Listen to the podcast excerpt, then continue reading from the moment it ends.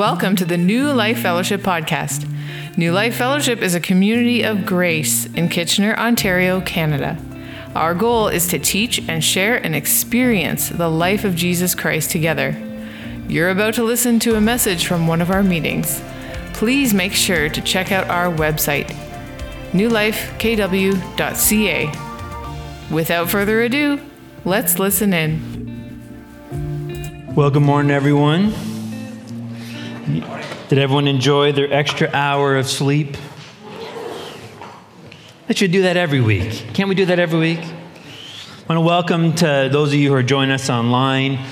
Uh, each week, we, uh, we come together as a church, and uh, myself, Robin, sometimes Josh, and others, we, we get to share with you uh, a word from our Father from His Word, from the Holy Scriptures, and uh, simply known as, as the Bible. And, and the Bible is the single greatest book in terms of just from sales. It's, it's sold more than any other book uh, in, in the history of the world, and it's not even close to what's next. They estimate that uh, somewhere between five and six billion versions of the Bible have been printed in oh, you know, nearly 700 different languages. Uh, each year, they suspect that another 100 million Bibles are, are sold. Uh, in trying to give it some perspective of those numbers and what it means, the, the second most uh, or best selling book out there is by Charles Dickens. It's called A Tale of Two Cities. And it was written in 1859, so it's not a recent book. And it sold 200 million copies. So 200 million versus 5 to 6 billion. Again, not even close.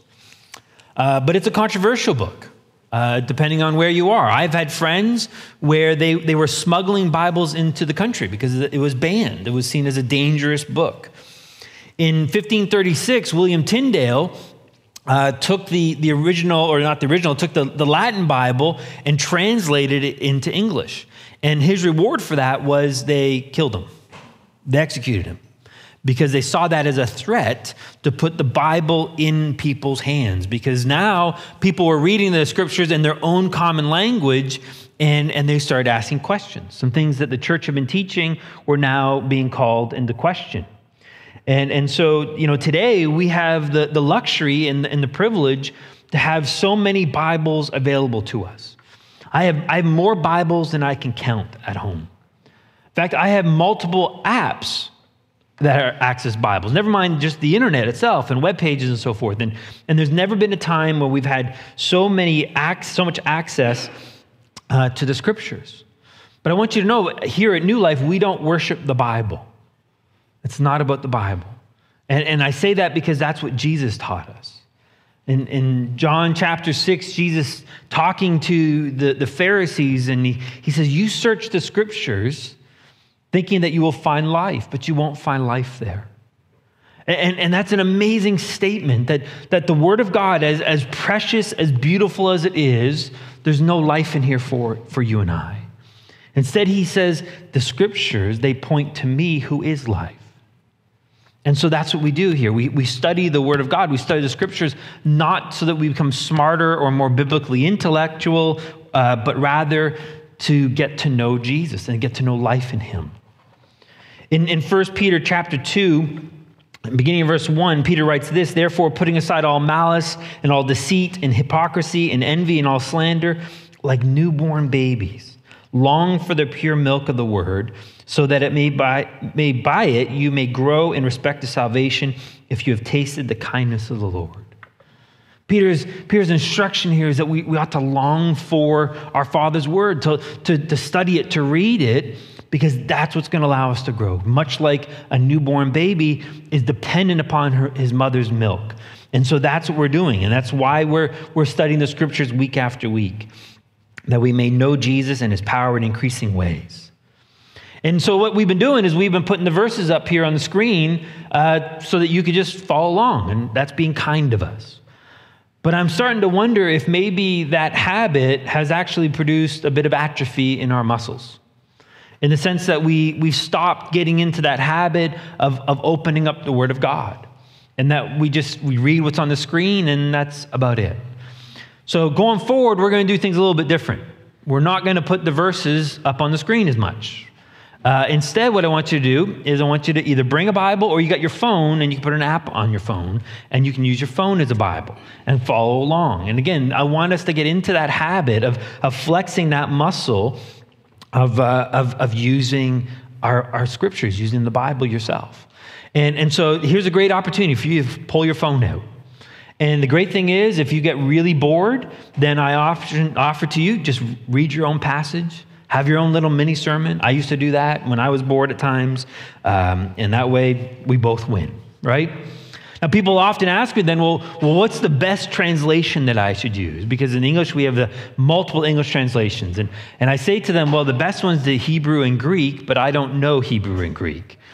And so then we have some other options now. And, and really, every translation has pros and cons. There's, there's two major um, uh, groups of translations. One, what are often referred to as authorized translations, meaning that they are the product of a team of, of, translators. A team of scholars have come together and they've translated the scriptures from the original manuscripts. And so this would be the King James Bible, the, the New American Standard, English Standard Version, the, the NIV, and so forth. They would fall under that category.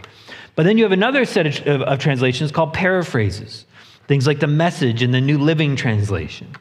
And, and those one there are, are not so much, uh, sometimes they're just one person, like in Eugene Peterson with the message, or J.B. Phillips with his translation. Sometimes it's a group of people. But they're, they're taking more liberty, more artistic liberty in, uh, in writing the scriptures and translating the scriptures, trying to convey an idea and a thought. And you see that a lot in, uh, in the Message Bible where he's, he's, you know, it's not translating it, he's just simply trying to uh, convey the thought in another way. Now, of those authorized translations, I think is when it comes to studying it, I wouldn't rely on the paraphrases because there is so much uh, interpretation baked into it. I would suggest you use the authorized versions when you go to study it. But again, all translations have value and purpose at times. Now, I joked, you know, the King James was good enough for the Apostle Paul, it ought to be good enough for us. I said that once to a guy, and he said, That's right. And I had to remind him that the King James Bible was written almost 1600 years after Paul. Um, but, you know, the King James isn't any special. Uh, there are errors in the translation of it, not in the, uh, not in the original uh, manuscripts, but sometimes the, there's mistranslations uh, in there. Uh, I, I like the New American Standard personally. And the reason I like to use that one is so why we, what you, if you're following along, you'd, you'd realize that's what I'm using, is because it's the most literal uh, word for word translation. And so what they, the translators did is they just try to focus on what does that word mean in that context, and let's translate that word by word. The problem with that is it's, it comes across a little wooden. The, the phrasing is a little bit difficult to follow at times, and so it's not the easiest translation to follow. Robin likes the ESV, the English Standard Version, uh, and that one's good. It's not quite as literal, but it's a little bit smoother, it's a little bit easier to follow. Uh, then you have the NIV, uh, the nearly inspired version. Um, Greg likes that one, which is why we don't let him preach.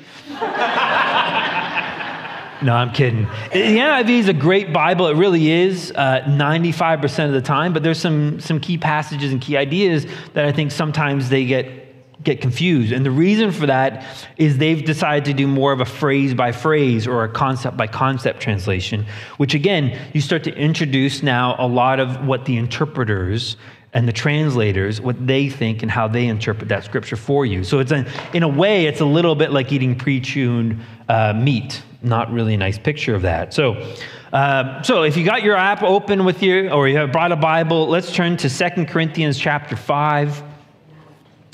And, uh, and we're going to read verses 11 to 15, and that's going to be our passage of studying this morning. So let's pray. Let's, let's read. Verse 11 Therefore, knowing the fear of the Lord, we persuade men we are made manifest to God, and I hope that we are made manifest also in your consciences.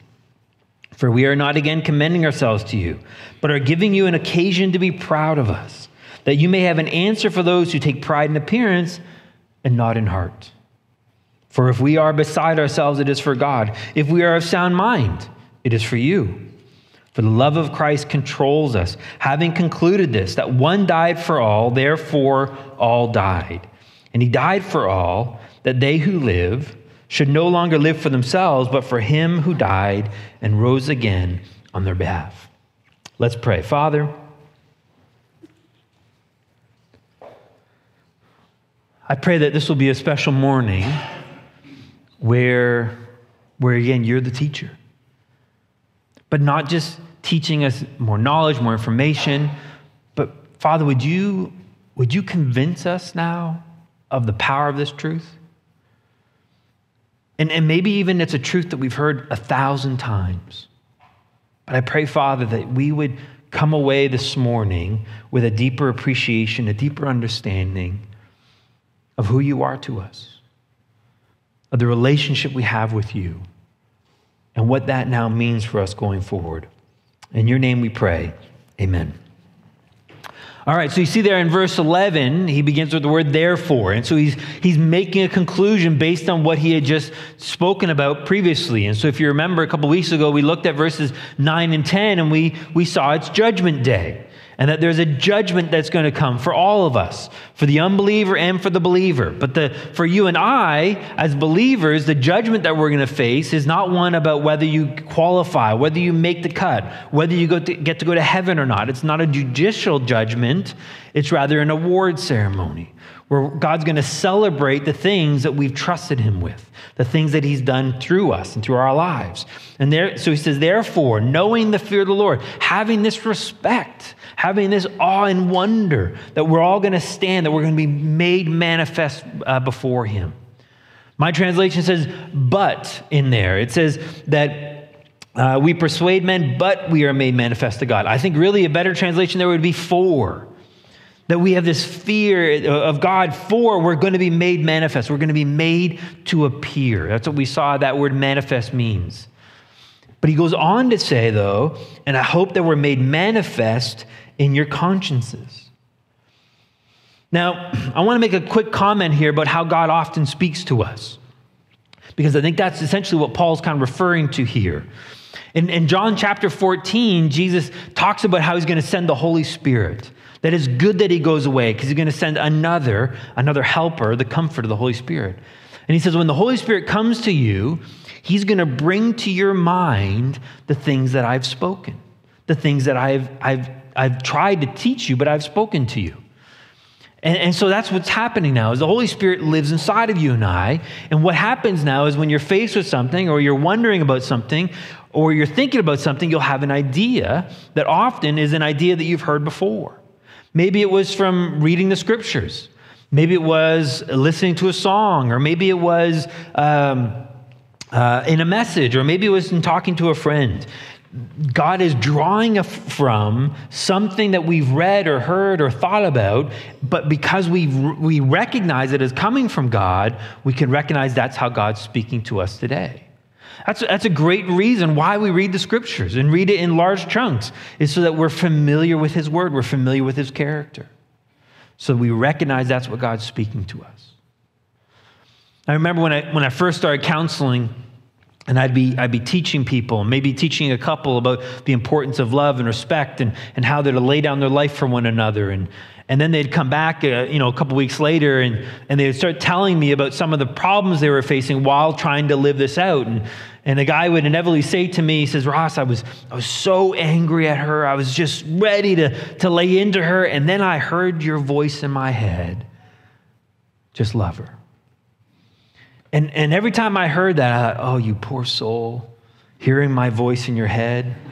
I'm pretty sure there's deliverance for that. I mean, that's, that's miserable. And I, and I, I, I almost, I got, I got kind of, you know, un, uncomfortable with that idea. But then God began to show me that it was God simply using my voice. That it was God that was speaking and he was using my voice. And I say that because a few more months would go by working with them.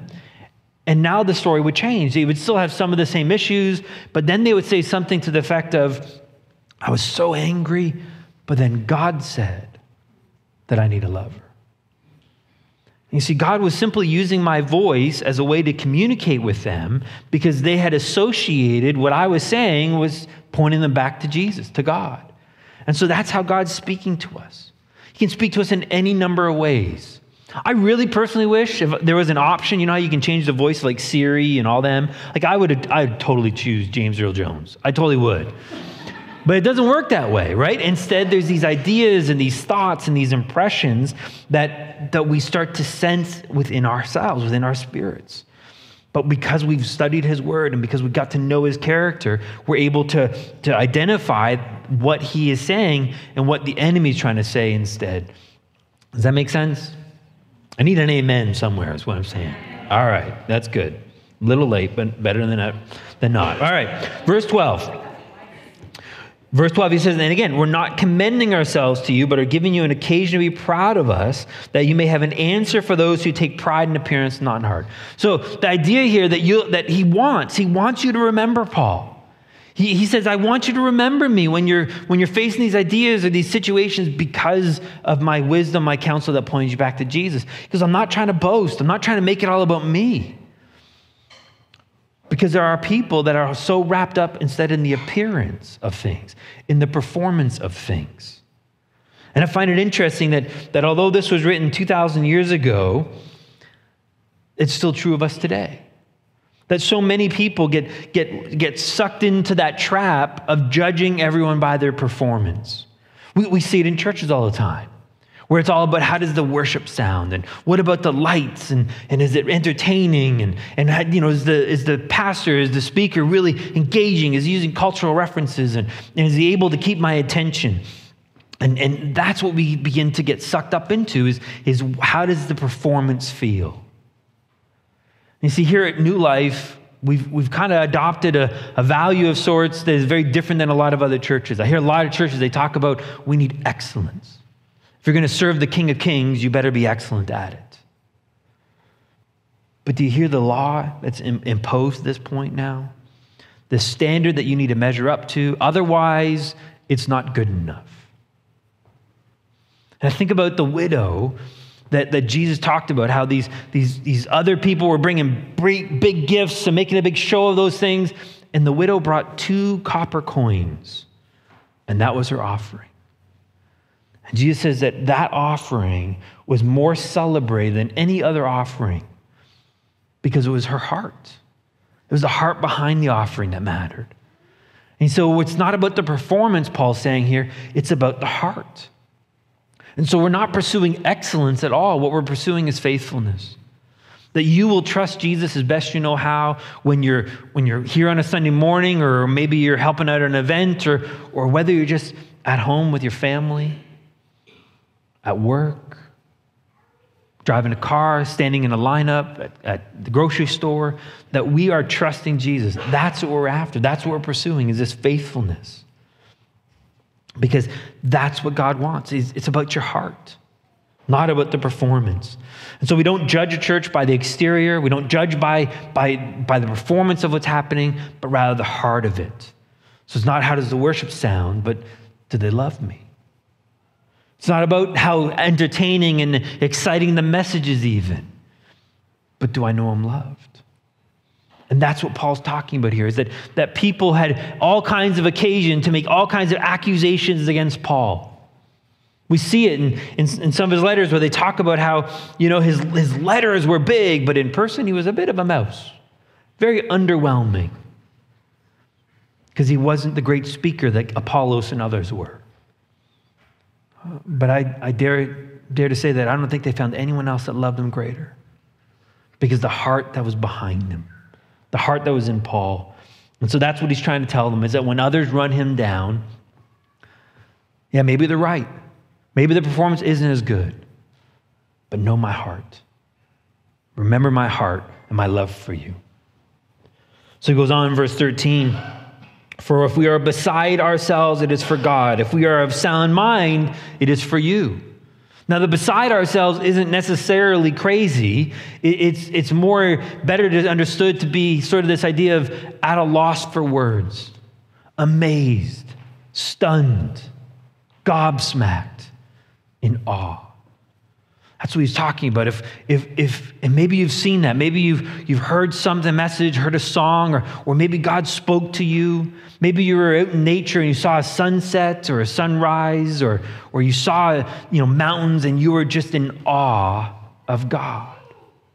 And no words can convey it. No, no words could really describe what you were feeling in that moment.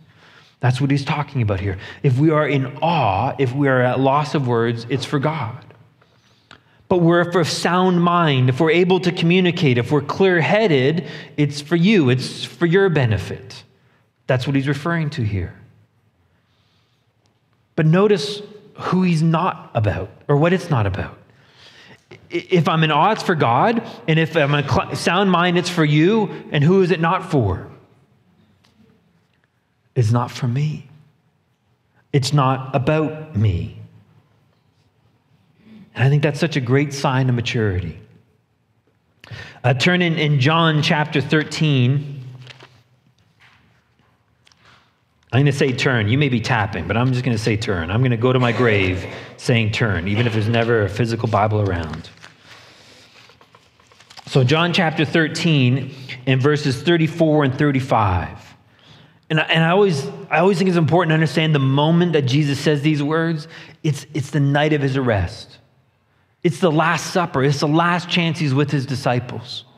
And so chapters 13, 14, 15, 16, and 17 are such rich, rich um, writings and recordings by the Apostle John here, and so valuable for us because this is a deathbed conversation.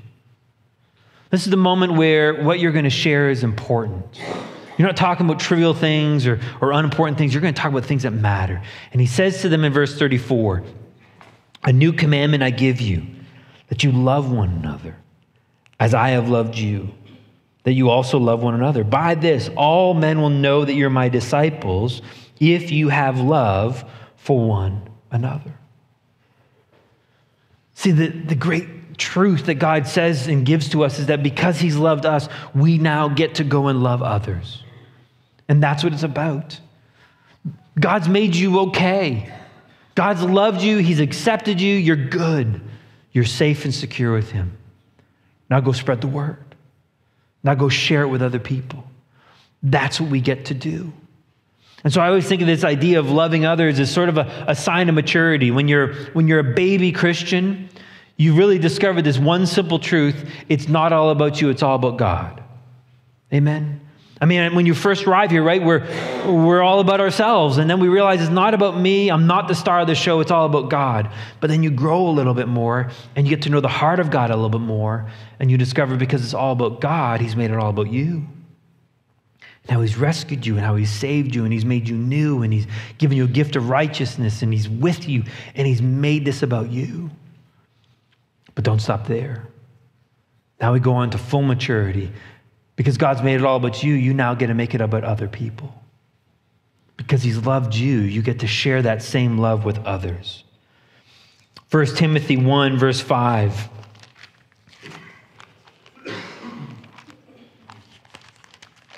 I've loved this verse for a long time. Paul writes here that the goal of our instruction, the, the reason we gather, the reason what we're, why we're, we're sitting under teaching and why we study his word, the goal of our instruction is love from a pure heart and a good conscience and a sincere faith.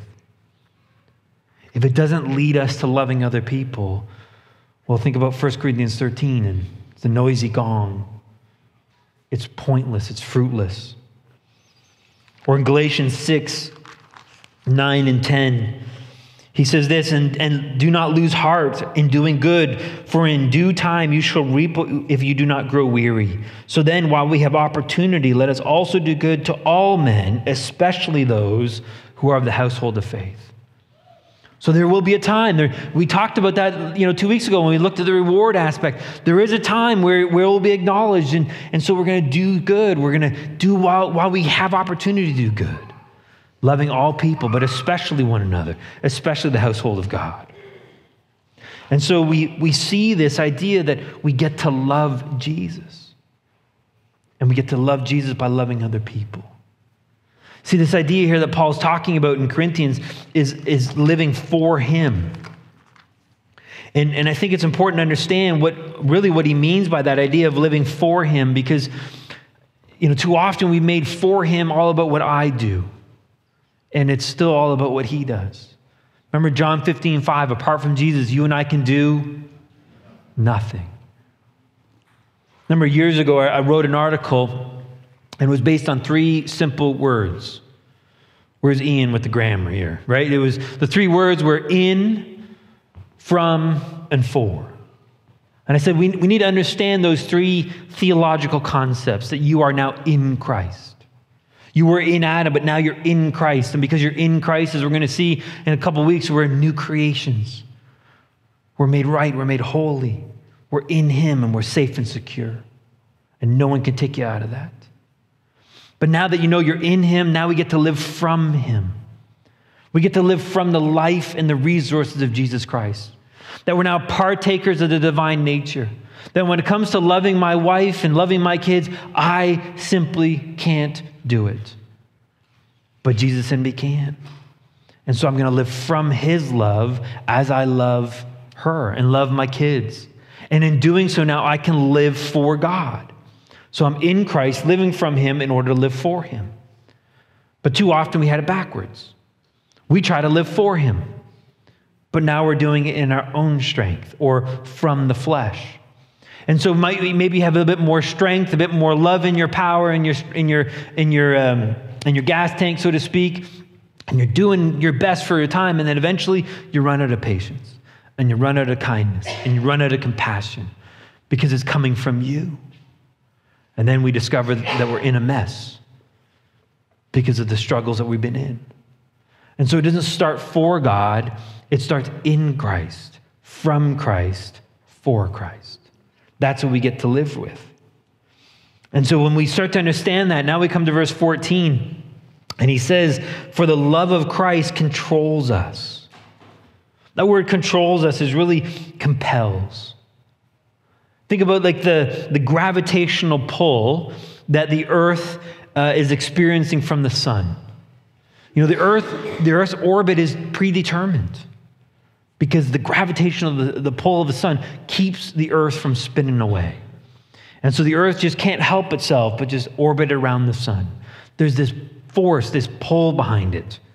Or, or maybe when you're listening to good music, right? And all of a sudden you can't stop, but the feet starts going, head starts going, maybe in the same tune, same beat sort of idea even, right? You just you can't stop because the music's so good. Or, or maybe maybe the disappointment you feel watching a Star Wars movie made in the 2000s, right? You're just the, the disappointment there is just there naturally. You don't have to go looking for it. It's just there, right? That's this idea here. You don't need to drum up love. The love that God's asking for us for others is a love that He compels, a love that He creates. It's a natural reaction.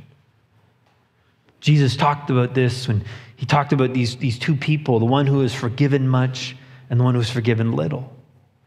And he says, Which one do you think will be more grateful? Which one do you think will be more compassionate and more loving? It wasn't Jesus. So the, the point being is that, that whoever, whoever is forgiven little loves little, but whoever is forgiven much loves much. And so, what we need to do, and, and if you get anything out of this morning, if you get anything out of today, know this it all starts with God's love for you. The immense, incredible love for you. Turn to, to Romans 3. I want to read a passage there to you. But uh, on this idea here of, of the love of God, I think sometimes we take it for granted because they're so familiar with it. Especially, you know, with the idea in terms of how we've often grown up. You know, from the moment we were little babies growing up, maybe you were, you were told how special you are and how important you are and how much you are loved. And, and now, when you hear this idea that God loves you, you think, well, of course. Why wouldn't he? I've been told all my life that I'm so great that of course he loves me. I mean, if he didn't, it would say something more about him than me. And so they have that idea. And it's true, you are one of a kind and you are special, but there's a, a sense of entitlement, though, when it comes to God's love that can be problematic for us. See, the reality is when you and I arrived here on planet Earth, we showed up full of pride, extremely selfish, and really mean and cruel. That's how we were when we arrived here. I, say that because take a look at the little kids when they're playing in the, in the park or in the schoolyard. You see the bullying, you, you, you hear about the swarming, the name calling, the criticism. And, and, we, we, we kind of almost accept it. We just say, well, you know, kids can be so mean, so cruel.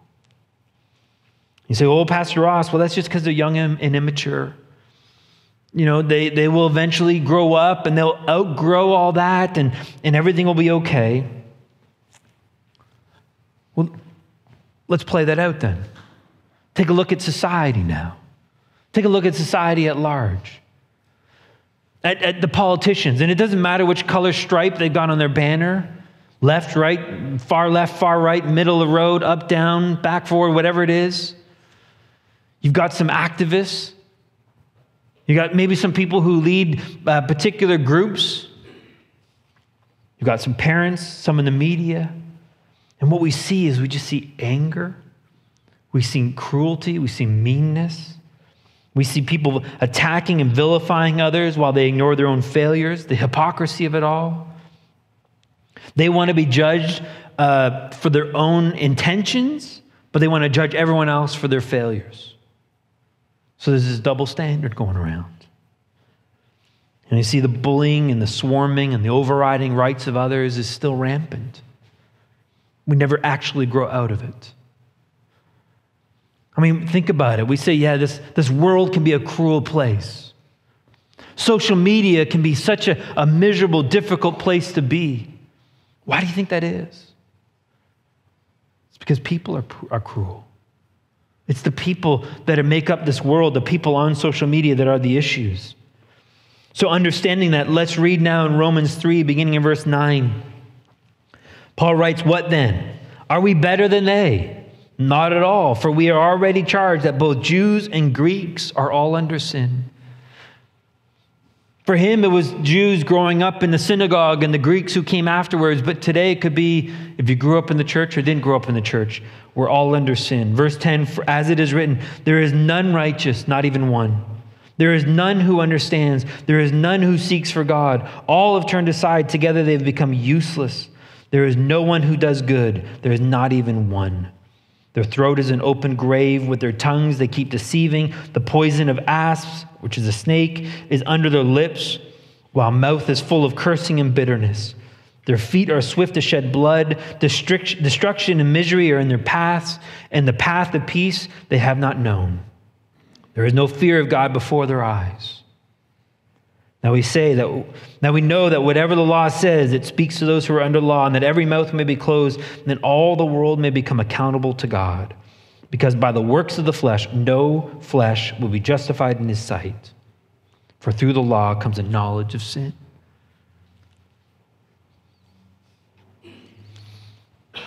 That's who we were when we arrived here on planet Earth.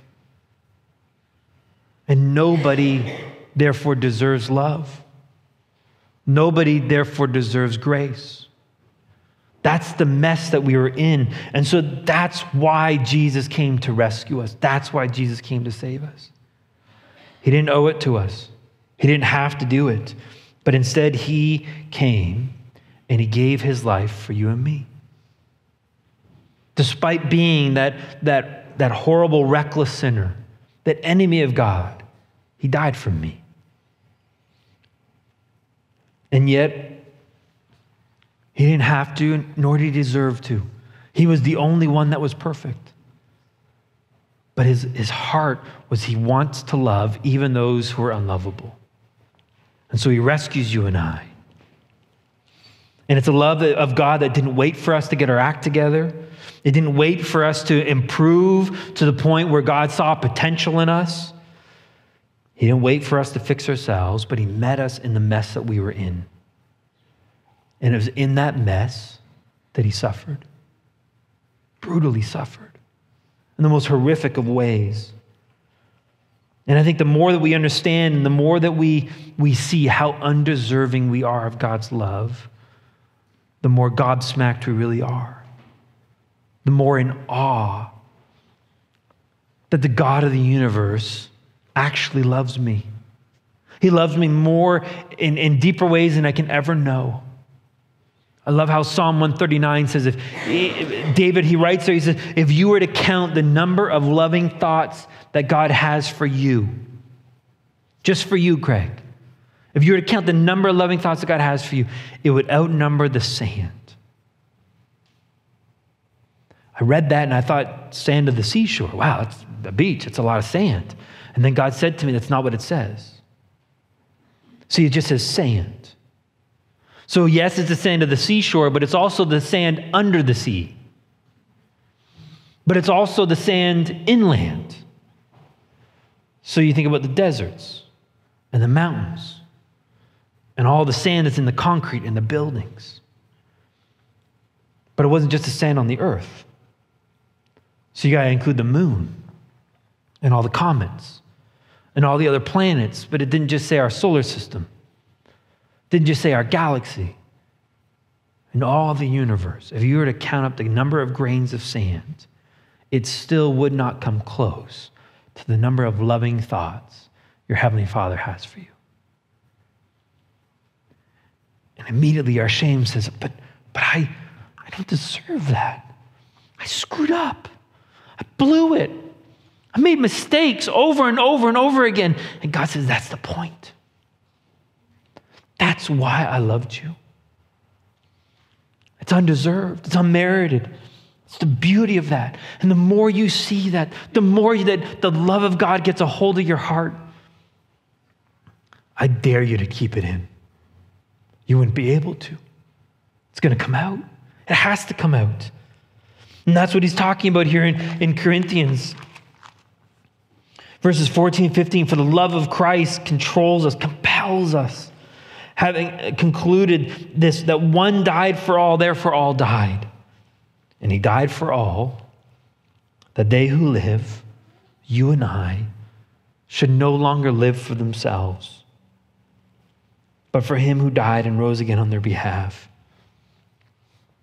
The kind of love humbles me, and it makes me want you to know that love. For you not just to know about it, but to experience it. And so, what we want to do is we're trying to create a community of grace where that love can be experienced, where we can tangibly know God's love through one another, and then share it with the world, the world around us, that all would know His love. And the reality is, it takes, it takes more than one person. So Robin was trying to invite us into last week, that we would take the risk of community that we would take the chance to love others, but to also receive love from one another. And sometimes that's even harder. Sometimes it's even harder to acknowledge that someone else could love me and receive that love.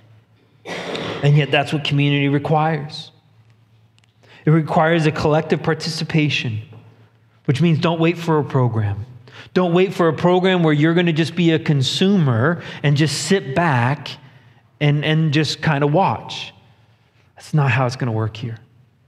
We need you to participate. We need you to be involved, which means there's going to be an investment on your part. But that makes sense, right? Because that's what we're told to do is to lay down our life. There's an investment where we're going to be willing to sacrifice some things that are important for us in order that we could be a part of a larger community. And so maybe, maybe that means being a part of a small group, but don't wait for one. If you have a desire for a small group, maybe that's God putting that desire on you to start one. And so reach out. Invite some people here. Maybe that's why we, we try to create that Facebook community group or we're on the directory where, where Fred's got all your phone numbers now to sell you medical devices. You know, he call some people up.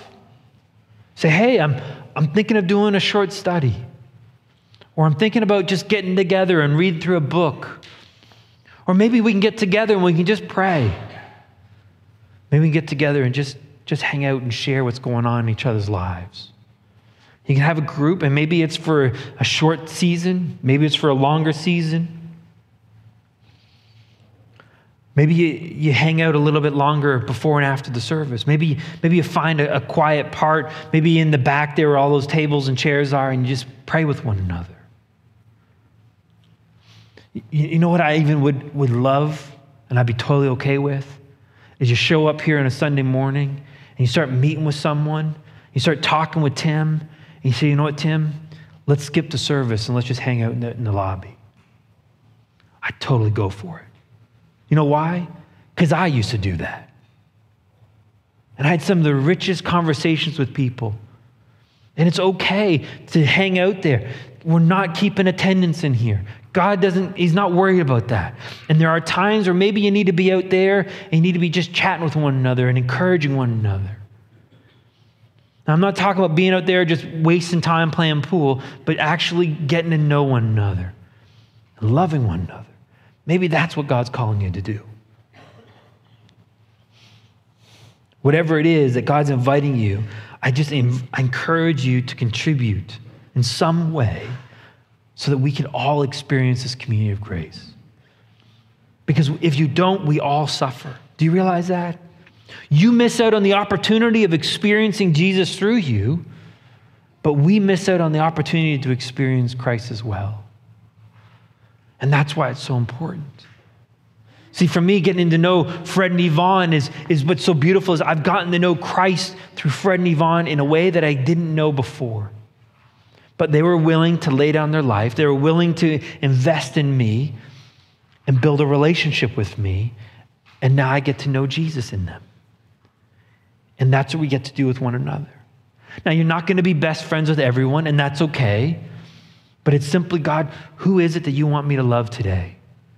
Whether it be a Sunday morning, Sunday afternoon, Monday morning, Tuesday at work, Wednesday at, the, at a restaurant, Thursday at the grocery store, Friday in traffic. Who is it that God wants you to love? Be open to it and give away the love that He's bestowed upon you. And if you're not sure about it, then I suggest you ask Him to give you a fresh, fresh perspective on how much He loves you. Let's close in prayer. I'm going to invite the worship team to come on back up here. Father,